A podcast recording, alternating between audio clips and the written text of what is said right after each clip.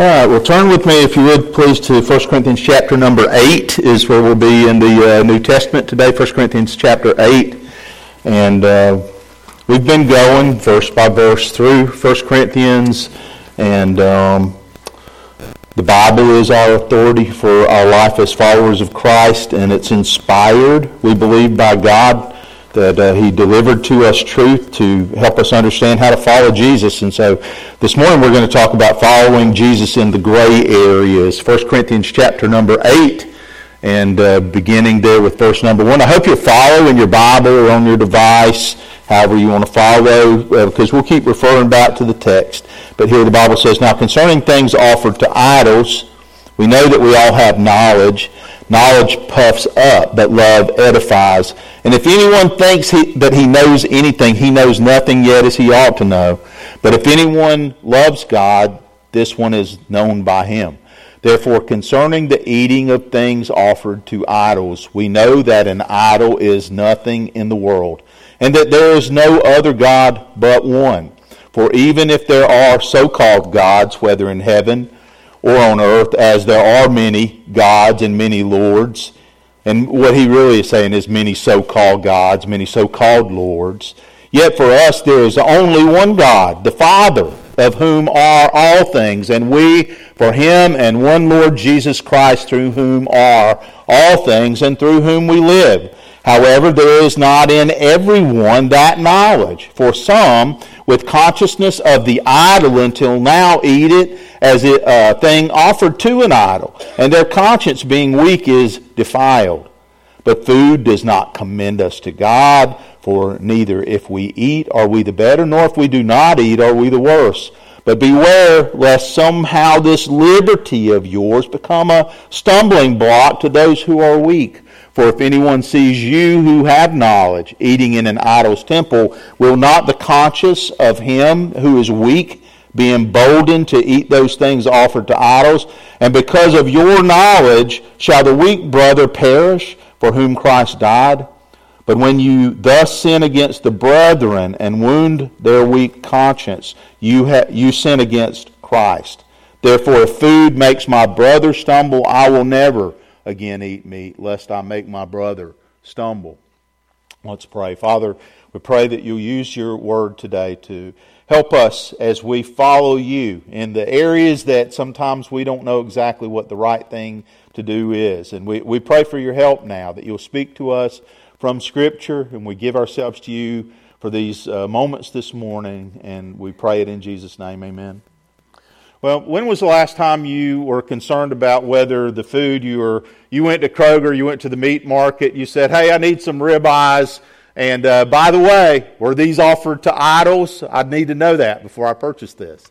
Or you went to Publix or Kroger, wherever you go.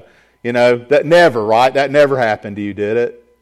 That you went to the supermarket and you said, "Hey, I want steak or ribs or whatever, but first I need to make sure this wasn't offered to an idol as an offering and then sold in the market." Of course not, you know, because it's a cultural issue that he's speaking to, and we talked about that before. But here's the right question to ask. When was the last time that a practice in your life as a follower of Jesus, you had a question as to whether it was appropriate or inappropriate? You had some gray area. You're like, "I'm not quite sure about whether or not this is a practice or a commitment that a believer in Jesus ought to have in their life." Well, that's probably occurred with great frequency in our life, where we ran into some issue that we had some uncomfortableness in our conscience, but the Bible didn't speak directly to it. You know, some of you will remember in the past that there were scruples that people held to, like, you don't go to the movies on Sunday. Does the Bible say that? No, the Bible doesn't say you can't go to the movie on... It doesn't say you can't dance. You know, some of you maybe shouldn't dance, I don't know. But the Bible doesn't say you shouldn't. And I think probably, you know, it's a healthy thing to make yourself uncomfortable and dance sometimes. But the Bible doesn't say you can't dance.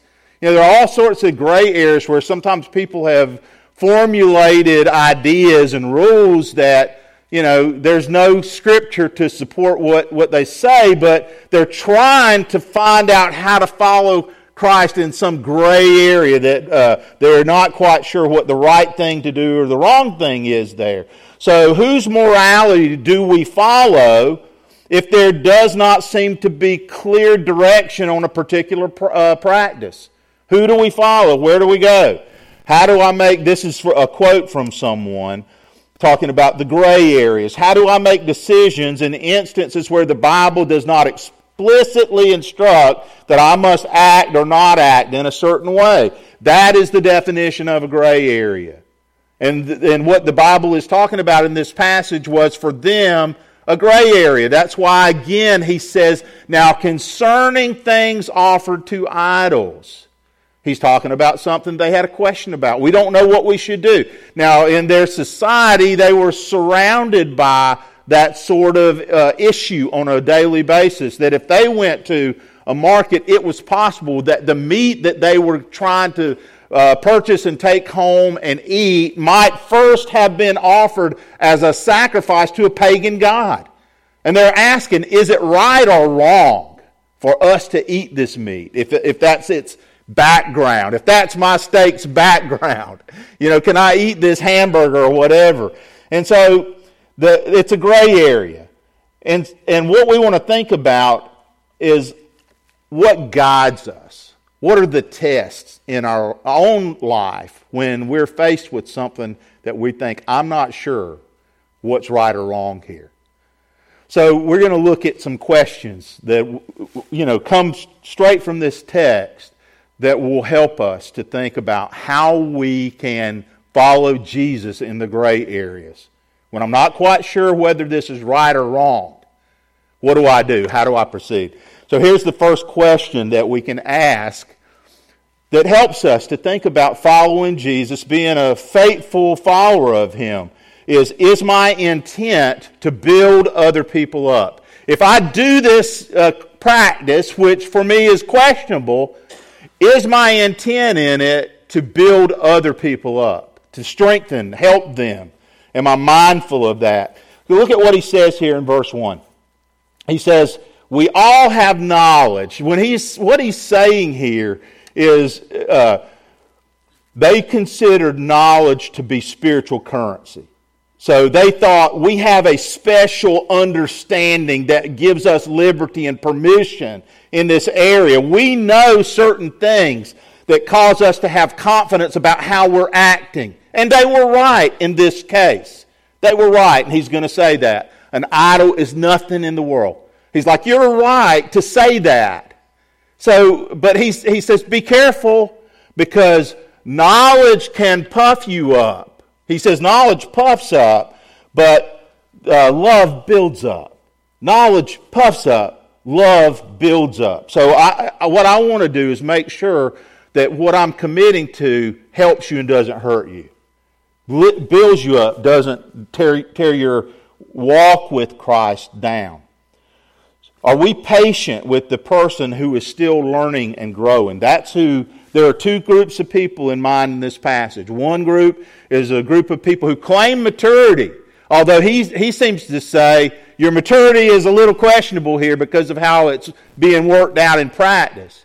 Two groups of people. One group is claiming maturity, and of course there always will be people who are further along on some continuum, who have learned and internalized the Bible and are living it out. But the other group of people are like babies. They're just coming along. They're weak. They still need guidance more so than the other group of people. So he's asking this question, are you patient with the person who's still learning and growing? You know, I think about that. That's practical. You know, because sometimes we'll be so frustrated with people and problems. But a good question to ask is, am I patient with the person who's still learning and growing? Aren't you glad God's patient with you? God is patient with us. You know, He's much more patient than we are. He encourages us in the Bible to ask for wisdom if we lack it, and He helps us without fault finding. That's what James says. He says, do any of you lack wisdom? Let him ask God. He'll give to all liberally and without reproach. That without reproach means without fault finding. If you need wisdom, you ask God, and God's His default setting is, I want to help you, I want to bless you. That's who God is. And so the question for us is that who I am? He encourages us to ask for wisdom. It's the attitude of God. Someone expressed this way, is that God is led solely by His desire to bless. Aren't you glad that's what God is like? He is led solely, only, by His desire to bless. So that's the character of God. And He says, this is how I want you to be. Because knowledge for them, you'll hear people sometimes talk about Gnosticism. You probably heard that. It's a flawed idea that people would say they'd branch out into what really is false spirituality. But Gnosticism was a claim to a special knowledge. And they claimed, we've got this special knowledge. It gives us permission. It causes us to have more flexibility and freedom in what we're doing. He's like, that's fine unless in the process you're trampling on a weaker person. In the process, somebody that needs to be helped is being hurt.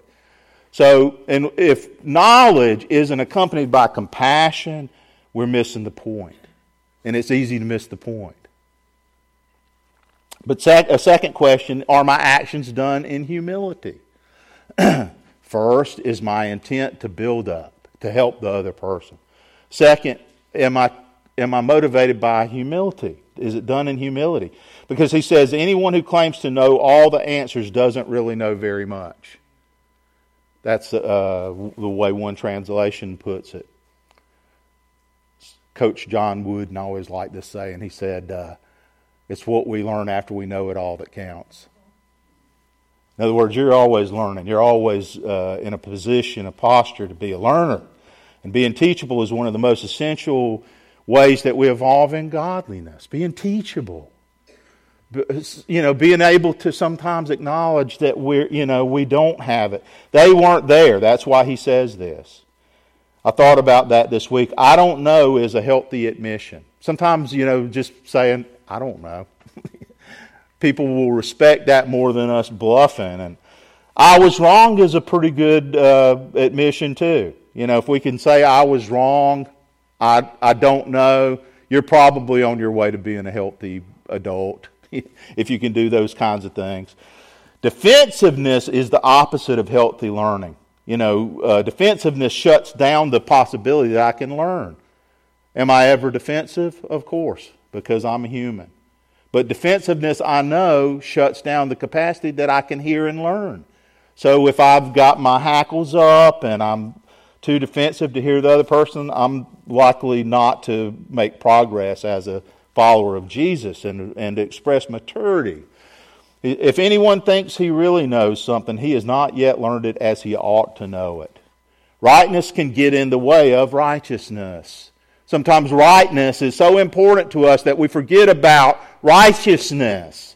Do I want to be a blessing in the process of, fleshing out my faith with other human beings?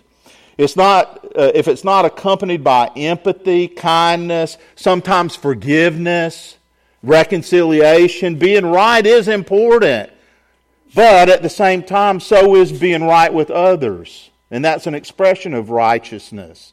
I think about God, what God is like. We know that the Bible teaches that God is committed to reconciliation as one of His highest values. That's why He sent His Son Jesus into the world. Was for peace, was for reconciliation, to end the enmity is the word the Bible uses between God and others, between God and people. And so God has given to us His Son to effect peace, and it just demonstrates to us how important peace is from God's point of view, being right with each other. So actions done in humility will have in mind an empathy. There are times where in family particularly, it seems like we can hurt and frustrate each other so much sometimes.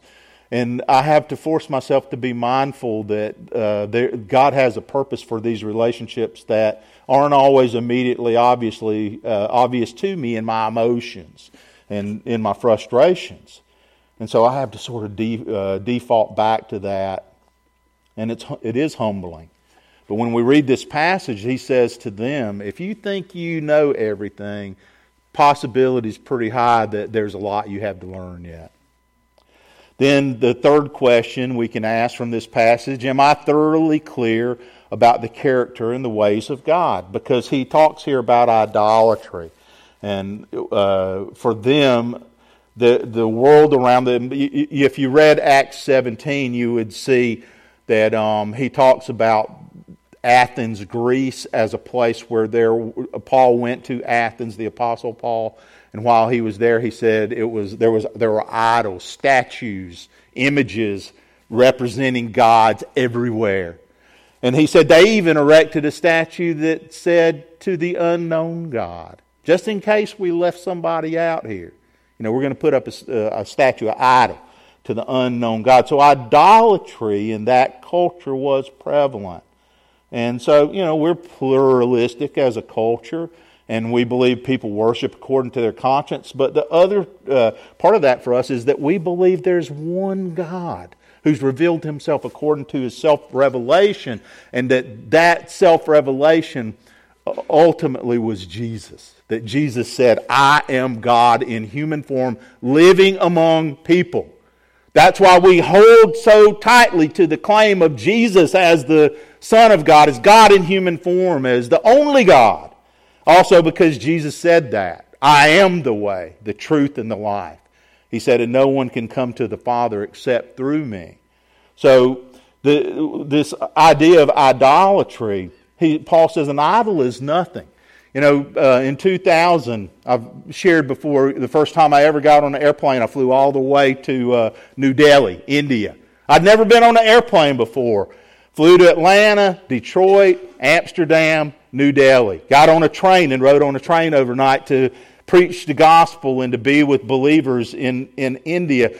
And they had a driver who took us, to all these little rural places. And he had a statuette of his God on the dashboard all week long. And I thought there's some flaw in the idea that I could put adhesive on the bottom of my God and stick him on the dashboard. That's what I thought. But we had interesting conversations with that person. And I've been to, a lot of countries, some of you have too, where like in Turkey or in some countries there are more minarets. Minarets, the spire on top of a mosque. They're everywhere like churches in the South. And you think about that. Are these people worshiping God like I worship God? And are they wrong and in error? Well, Paul says here, he reinforces to us, we have to understand who God is according to his self-revelation. And Jesus is the pinnacle of that, who he is. So he says, and I believe, that all idols are fictitious rivals. He says it's a nothing. It's nothing. It's represented as something. And there probably are, I think the Bible says in other places, malignant forces behind that to take people away from the truth of who God is. But he says the idol itself is a nothing. It doesn't represent anything that's real and helpful. So he says when these people try to go and worship, he says they're not worshiping anything. So you're right to say that. There may be so-called gods both in heaven and on earth. And some people actually worship many gods and many lords. But we understand God according to his self-revelation. He's eternal, the Bible says. Self-existent, like Scott was saying in our worship time. I am that I am. It means I exist without your help. I was here before you. I am eternal. I've always been. That's who God is. He's self-existent. He's eternal. He's always been. I can't explain that. But I believe it. And that Jesus Christ was God come to earth in the form of man. That He was the man, the God-man, Jesus. That's what the Bible teaches. Those are the claims that Jesus made and His disciples affirmed. Jesus Christ of Nazareth was eternal God who was born of a virgin, who lived here for about 33 years, and died in the place of every person, taking our sin on himself. That's who he was. That he claimed to be God of very God. claimed to have been from eternity. He has all these conversations that when you read the Gospels, they recur again and again and again. Jesus saying, this is who I am. Disciples sometimes being perplexed by that, but eventually the disciples themselves, all of them chose martyrdom except for Judas the betrayer or exile rather than deny all the things that Jesus had said about himself.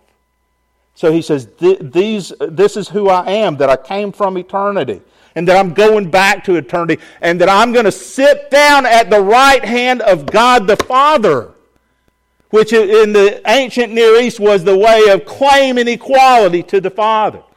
He says, I'm equal to God. That's what Jesus said. That's who he claimed to be. I'm God, a very God. And the disciples chose martyrdom over denying that reality. And we know that world religions make competing claims, but we believe Jesus. We believe the apostles who said, nor is there salvation in any other, for there is no other name under heaven given among men by which we must be saved. Jesus, God in human form. So when he's talking about idolatry, he says, an idol is nothing. Nothing. There's no substance to it. Doesn't represent God, who God really is. So that's something that has to be clear to us as we think about God and following Jesus. In the gray areas, am I clear in my own personal theology of God? Because for thousands of years it's been the same. For all of time in the history of religion, it's been the same. God telling God's story through people and then finally saying, this is my beloved Son. Listen to Him. You remember He said that to the disciples? This is my beloved Son. Listen to Him. And we're still listening to Him. But the fourth question to ask is, am I elevating my rights over the well-being and interest of other people? Am I putting my rights first because they were? And what this chapter is a rebuke. It's a rebuke. He's telling them still, over and over again, you're not doing it right. If you were doing it right, you'd be thinking differently. Some people have scruples that are deeply offended by what appear to them to be pagan practices. And Paul, listen to what he says. He says their conscience is weak. He doesn't say they're right. They're not right. Their conscience is weak. They're immature. That's what he's saying. If they were mature, they would know an idol is nothing. He says, but they're not. Their conscience is weak. But if you despise a weak person, then what are you? What's the word for that? If you despise a weak person. How about the word bully? That's a pretty good word for somebody that despises weak people. He says, if you despise the weak among you, you're like a bully to these believers. Philippians chapter 2, verses 3 and 4 say, do nothing out of selfish ambition or vain conceit. Rather, listen to what it says, in humility, value others above yourselves, not looking to your own interest, but to the interest of others. Is that our normal way of thinking, being? All the honest people would say, no, not most of the time. It's not my way to put the interest of other people before myself. But the Bible says this is what Christianity looks like when it's worked out in the life of a mature person, is I'm looking out for the interest of other people. That I'm trying to look out for the weak among me and not trample on them because I've got a right to something. And that's what they were saying. Hey, we've got a right to do this. I love Rich Mullins. I've said that before. I love his music. He died back in the 90s, but he was a very thoughtful Christian. And he had a song that said, it was called Brother's Keeper. It says, I'll be my brother's keeper, not the one who judges him. I can't read my little tiny handwriting. I won't despise him for his weakness or regard him for his strength. I won't take away his freedom. I will help him learn to stand. I love that. I'll be my brother's keeper, not the one who judges him. I won't despise him for his weakness. I won't regard him for his strength. I won't take away his freedom, but I will learn to help him stand. I believe that was based on this passage of Scripture. This idea is that I You remember the occasion for that in the Bible was when Abel and Cain. Cain has killed his brother, and God comes to him to confront him, and he's like, "Am I my brother's keeper?" And God's like, "Yes, you are your brother's keeper." And he'd still say the same thing to us. You're your brother's keeper. You're the one that I put in their life to look out for the weak person, to build them up, to strengthen, to help them. Fifth question, helping us think about how do I follow Jesus in the gray areas? Am I attaching God's approval to my performance? Look at verse 8 here.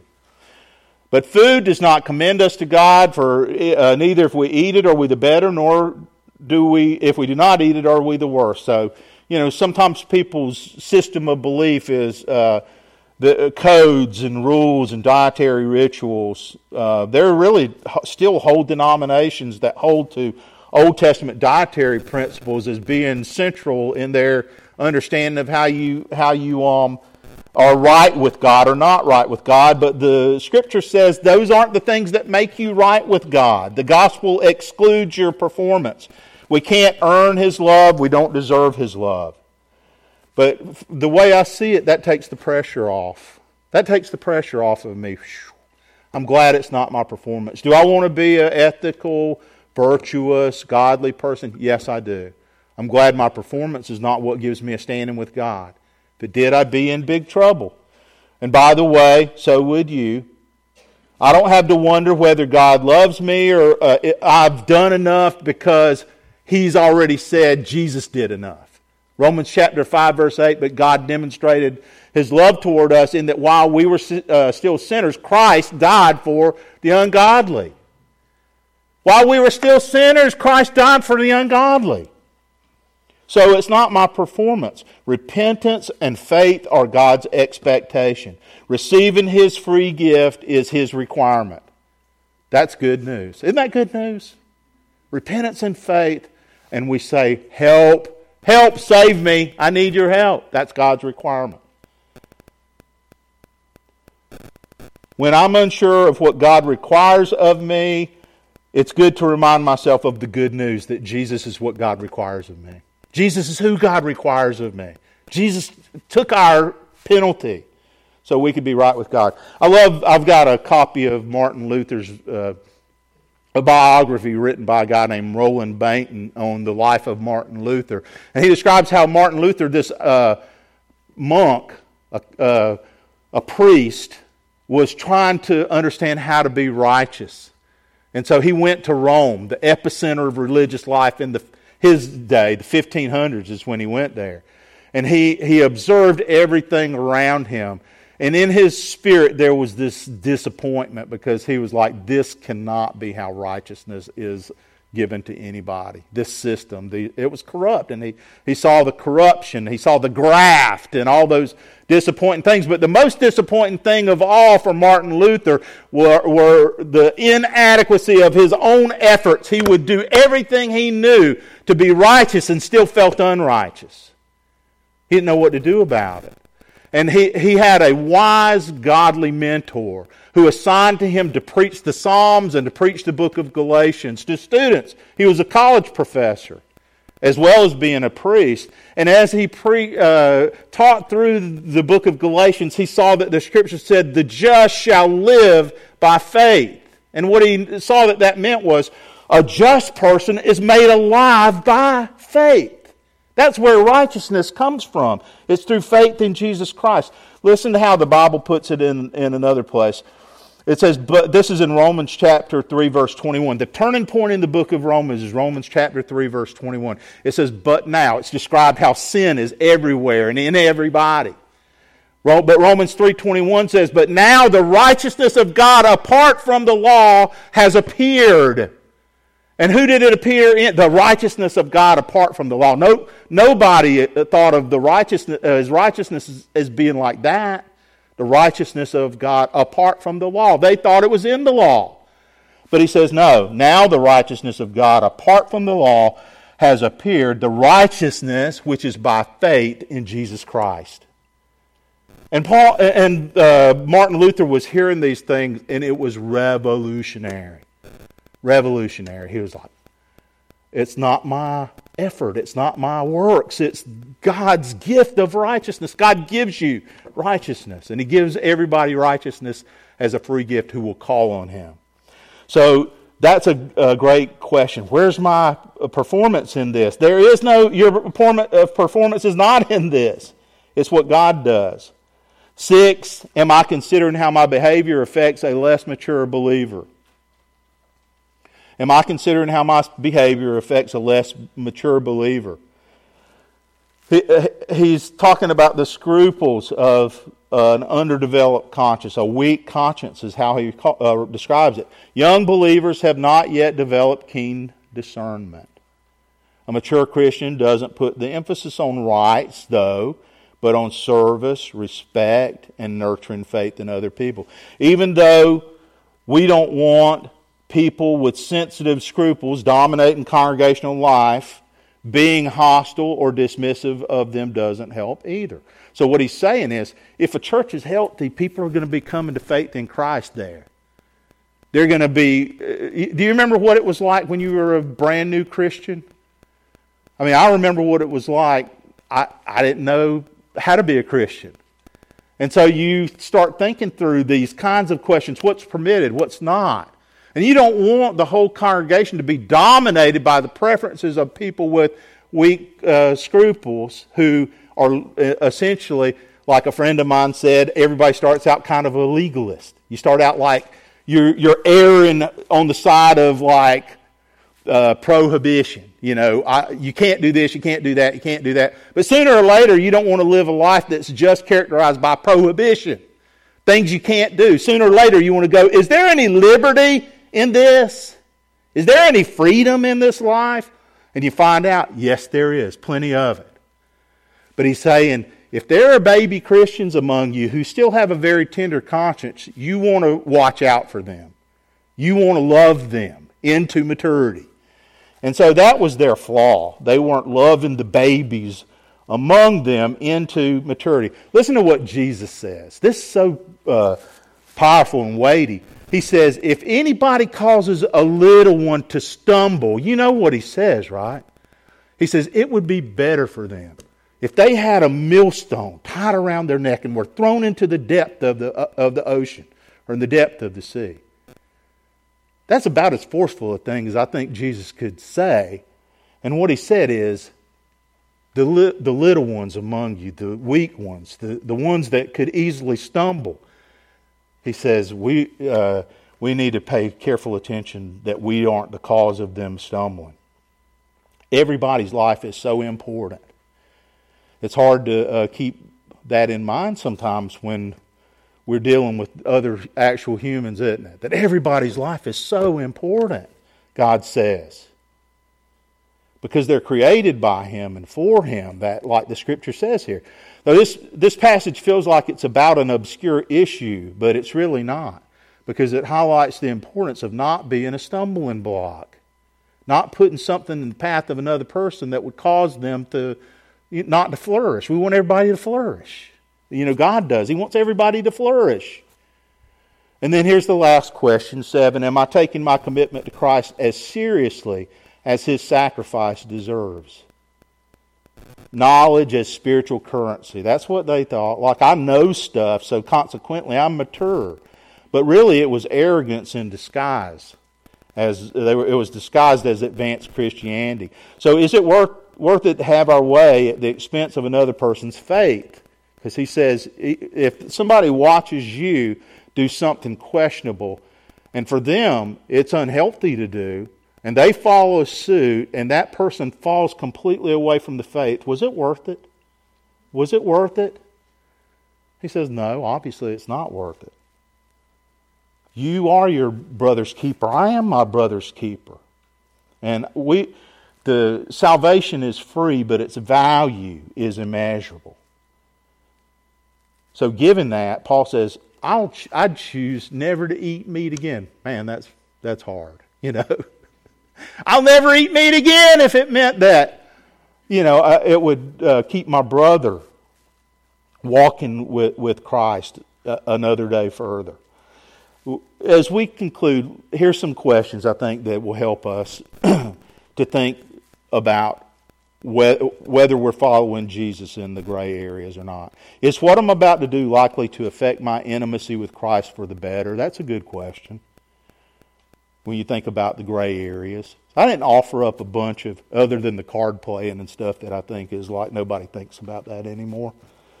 But in the gray area in your life, is the thing you're going to do going to make you holy? Is it holy? Is it possible, here's a question, that the Bible already clearly speaks to this matter, but I haven't researched it, or deep down I don't want to know what the Bible says? Is my attitude likely to help a younger believer experience Christ? Would others benefit from the way I model my discipleship? Are people going to watch me and be helped?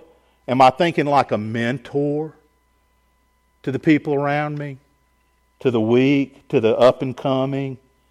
Is my attitude characterized by grace?